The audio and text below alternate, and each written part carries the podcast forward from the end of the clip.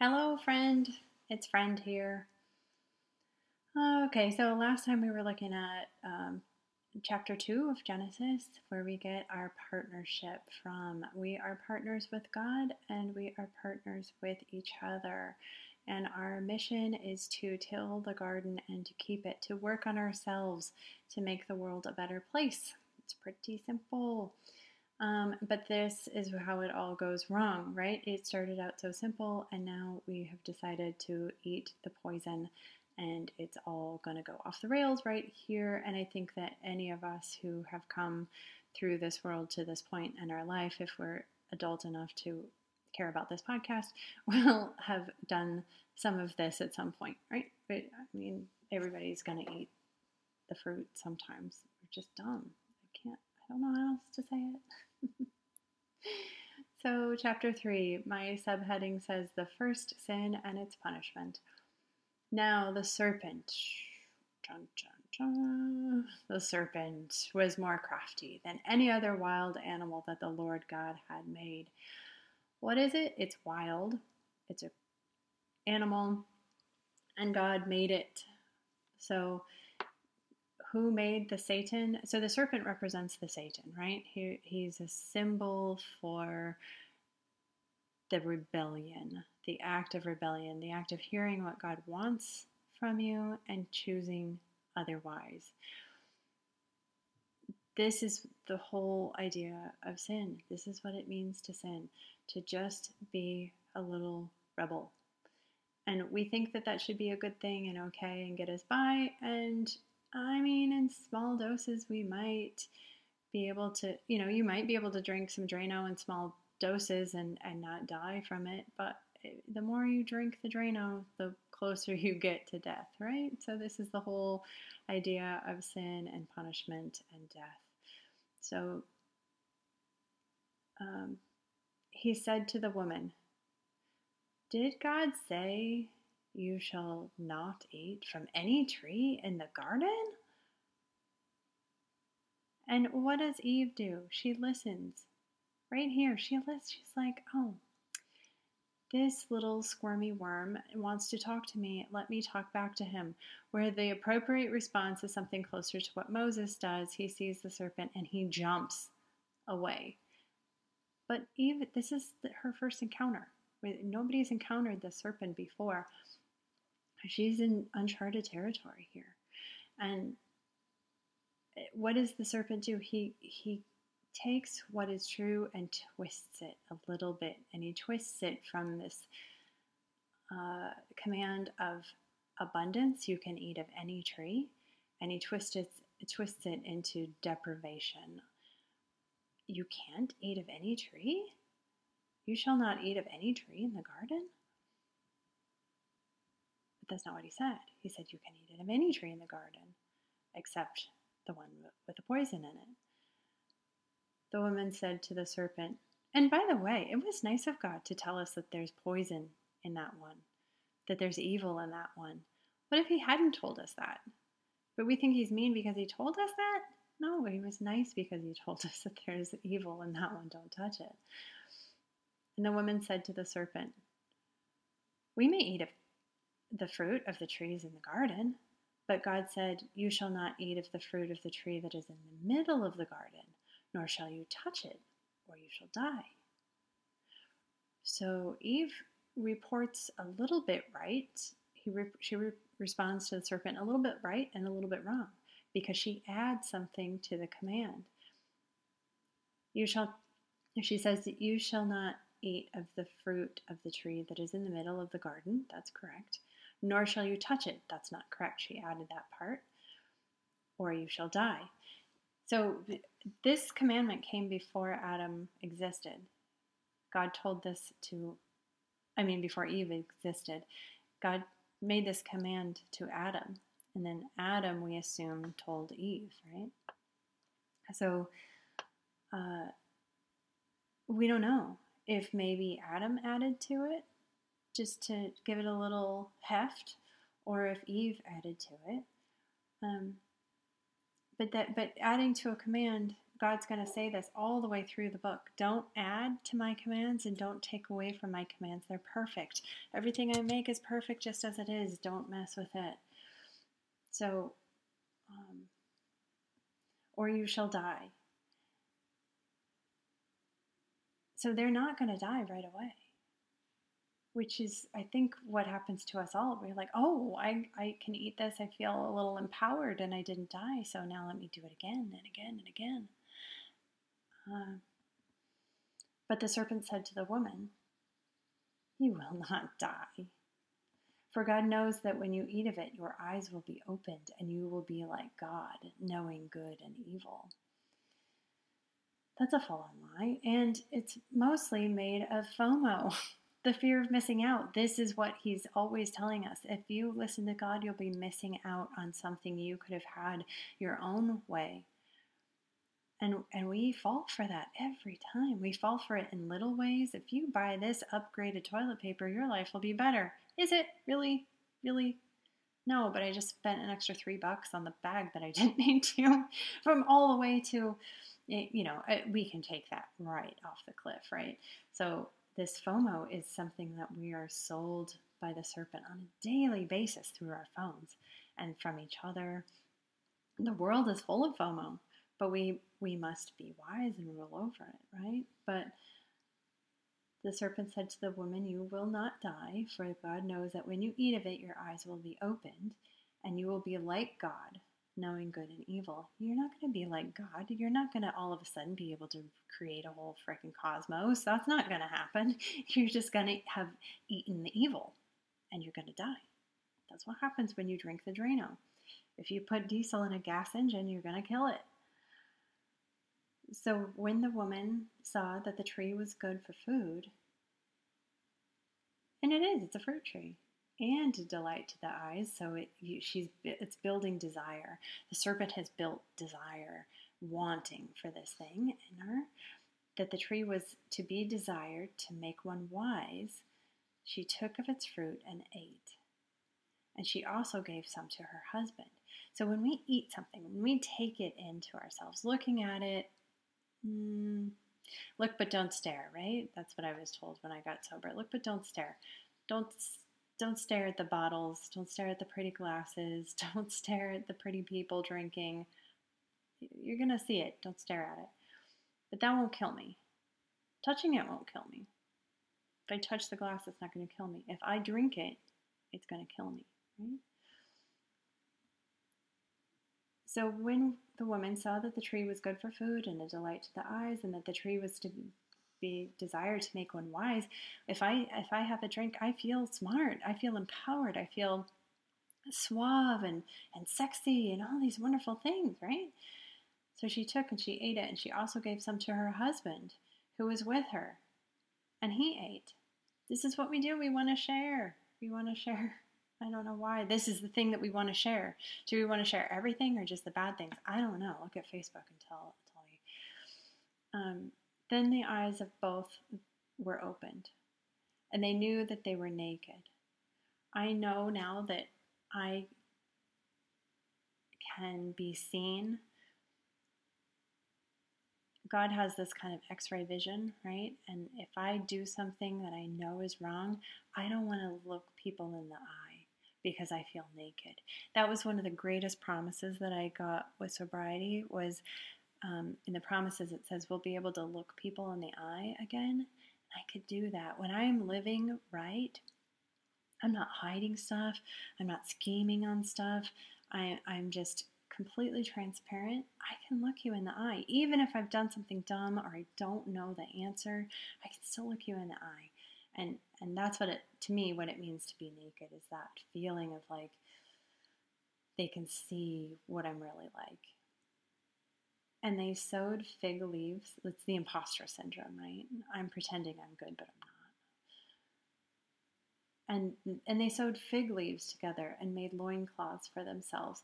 So fig leaves, if you t- pluck a leaf off of a tree, it might stay in decent shape for a couple of days, but then it's going to fall apart. It's going to die. It's going to get crinkly and scratchy first if you're wearing it, and then it's just going to crumble into nothing.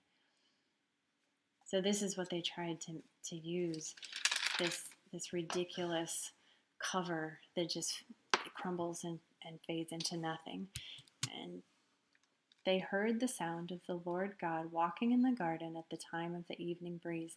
So God is I always think of God as like this Godzilla size being, but I think maybe it's more like a Jesus size being where he can be right there in the garden with us. And of course, he's the entire cosmos, but all things, right? So he's, I think, in this, maybe a Jesus sized person. And at the time of the evening breeze, so the sun is going down, which actually means a new day is coming in the Hebrew calendar. The, the new day starts in the evening. It's really hard for us to get our head around for those of us that use a solar calendar. And the man and his wife hid themselves from the presence of the Lord God among the trees in the garden. You want to hide. Of course, you want to hide. We're like vampires when we're doing something wrong. We want to stay in the dark. We don't want anybody looking at us. Scare ourselves, scare them.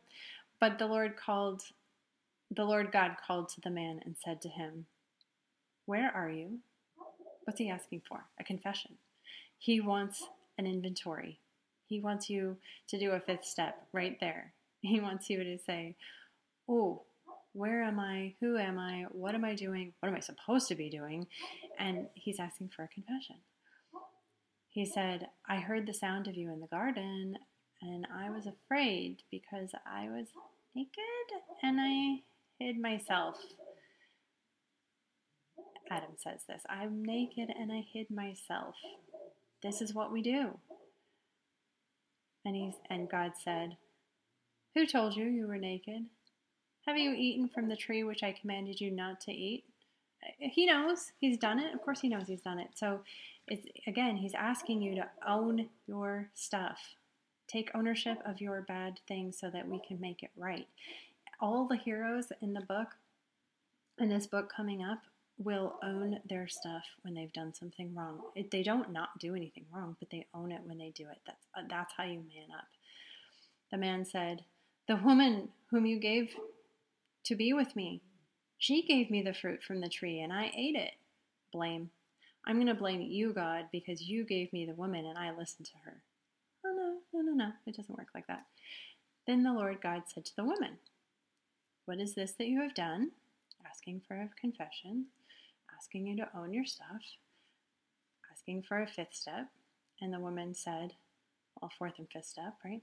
And the woman said, The serpent, he tricked me and I ate. So now she's going to blame the serpent. And the Lord God said, To the serpent. Who does God get mad at first? The serpent, because he bit the children of God. He stuck his gnarly fangs into them, struck them, lied to them. There's those lies made them he didn't make them, but encouraged them to act. So the serpent has taken the leadership in this role, right? Leadership is incredibly important to God. If you speak up and try to influence somebody, influencers, hear me now, if you try and influence somebody to do the wrong thing, God's going to see you curse you. I'm sorry to say. If you try to influence somebody to do the right thing, He's going to love you and support you. So the Lord God said to the serpent, First, this is who He's mad at, this is who He curses. Because you have done this, I'm holding you responsible, serpent. Cursed are you among the animals and among all the wild creatures. Upon your belly you shall go, and dust you shall eat all the days of your life. dust, not water, not air. You will not have any of me in you. I will put enmity, which is a fancy way of saying hostility, between you and the woman, and between your offspring and hers. This is a good thing. In my estimation, this is a good thing. I want to have hostility between me and the serpent, not friendship. I want to have friendship between me and God. This is where I'm going with my third step. I am deciding to turn my life and my will over to the care of God, not the serpent, right? So here's our third step. I am wanting hostility between me and the evil. I don't want to eat it anymore. he will strike your head, and uh, and you will strike his heel. This is considered to be Jesus, right? Jesus is going to come crush the head of the serpent. And in that, though, the serpent's going to get in one last strike and strike back at Jesus. That's way, way, way down the line in the story. But there's other people who attempt to do this too, right? Jesus did it once for all, forever. But there are all kinds of people, all the patriarchs, everybody in this whole book who stands up for what's right is striking at the head of the serpent. And what's in your head? Bad thoughts. And what's in your heel? Your actions. 316. To the woman, he said, he doesn't curse her. I'm sorry if that's how you've always heard it said. It doesn't say that. It says, to the woman, he said. He didn't shout. He didn't terrorize her. He didn't do anything but say to her, I think he explained to her, Your life is going to be hard now because you're not on your third step. you are not with me. You have not conformed your free will to my good will. You have conformed it to the serpent, and now life is going to be hard. And anybody who's had a hard life understands what that means. And the childbearing, that's your future. Your future is going to be hard to bring forth. You shall do it in pain. Your future will be painful. Yet your desire shall be for your husband, and he shall rule over you. This partnership, you're going to have this desire in partnership, but he's going to be ahead of you and not next to you. And this is what happens with women. And to the man, he said, Because you have listened to the voice of your wife, not me.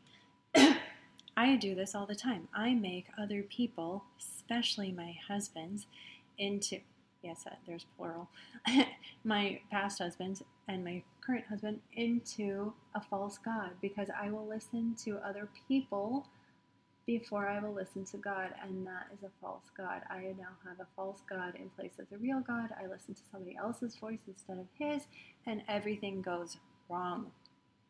This is what happened to Adam. And I and because you have listened to the voice of your wife and have eaten from the tree about which I commanded you, you shall not eat of it. Cursed is the ground. Adam is also not cursed, cursed is the ground because of you. In toil you shall eat of it all the days of your life. It will be hard to ha- you will have hardship in your future, he says to Eve, and you will have hardship in the present, he says to Adam. Thorns and thistles it shall bring forth for you. Yeah, life is painful when I'm not on the same page as God. If I'm not in that third step, life step life is painful. And it, you shall eat the plants of the field. By the sweat of your face you shall eat bread. Okay, so there's hard labor sweat and there's anxiety sweat, right? And there's fear and terror sweat. All of those things will make your face sweat. You shall eat bread until you return to the ground, for out of it you were taken. You are dust, and to dust you shall return. So, this is the um, punishment. You're going to have to leave the garden. You're going to have to leave my presence. I will come with you, but you cannot live with me because you are not living right. So, I don't want to go on too long here, but for now, let's just say, how do I say this short? We're just not going to have the presence of God in us so much. We're going to be dust, right? And we want to keep that presence of God in us. And the way to do that is to stay in the steps, to stay in this these constant steps of I'm not powerful. God is powerful, but I can use his power if I do it the right way. I can be his partner. In step 2, I can see his good order brings sanity. In step 3, I can turn my will and my life over to the care of this good God who made this good world. And in step four, or five, I can own my responsibility. I can own my part in this and say when I'm wrong. And I can just name that to myself, to God, and to other people. And step six and seven, I can let go of those things that are keeping me from God. Step eight and nine, I will make I will make it right. Step 10, I will keep doing this. And step 11 and 12, I will keep meditating and praying and staying with God until I become a better human being. And that is the story of the rest of this Bible. And if you get that right, you get it all right. Um, and then it's the rest details. How do we do that? So we're almost done here. The man named his wife Eve because she was the mother of all the living. Everybody is born just like Eve, just like Adam. So the names Adam and Eve, remember in Hebrew, the names have meaning. Adam means human, and Eve means life. So we have human life. Adam and Eve are human life. And that's why I think he says you need both. You need you need human and you need life. You need the male and the female. You need everything in its proper order and its proper balance. The man named his wife Eve because she was the mother of all living. You're all going to be like this, so don't be thinking that you're going to be missing out on taking that fruit. You're going to eat the fruit at some point. Just get over yourself. and the Lord God made garments of skin for the man and his wife and clothed them. So he sends them out the door. He sends them out the door. It, there's no escaping this punishment. It's happening. But he sends them out with love and care and a better cloth for themselves, which is made of an animal. We don't know anything about any of that process at this point. There's he's going to expand that wide open later with the animal sacrifices, but for now they are covered with something better than they could cover themselves with. He still loves them. He always loves them and he will escort them out of the garden. He will be with them on the outside of the garden and he will always hope that they can be holy enough to come back into the garden. This is the this is the point of the our Father prayer to make heaven on earth, right? So anyway, last bit. 22. Then the Lord God said, See, the man has become like one of us. Me and Lady Wisdom, I would say, or the Trinity, obviously. That's always where I say God, I mean Trinity, but us to me also includes Lady Wisdom here, knowing good and evil. Because why wouldn't she be included in the wisdom of knowing what is good and evil? And now he might reach out his hand to take also from the tree of life and eat and live forever. You can't have that. You can't have somebody who has evil inside them living forever. That's a vampire. That's our fascination with vampires, I'm sure of it, but that's not what we want. We don't want evil things living forever. That will be what he does with the flood. He, he tries to correct that with the flood. Therefore, the Lord God sent him forth from the Garden of Eden to till the ground from which he was taken, to work on himself. He drove out the man, and at the east of the Garden of Eden, he placed the cherubim, which is like a big fiery sword wielding angel guard, and the sword flaming and a sword flaming and turning to guard the way to the tree of life. So that's it. That was our sweet, short and sweet time. We don't really know how, how many years they might have been alive at this point or like how long it took to get tossed out of the garden, but we've been tossed out of the garden at this point. But God's coming with us. He's coming with us. He still loves us. We just have to get back in His good graces. so, um, but first, we're going to see civilization and all sorts of other wonderful things being made and destroyed and remade. And oh, there's so much epic adventure here. Okay. Bye, friends.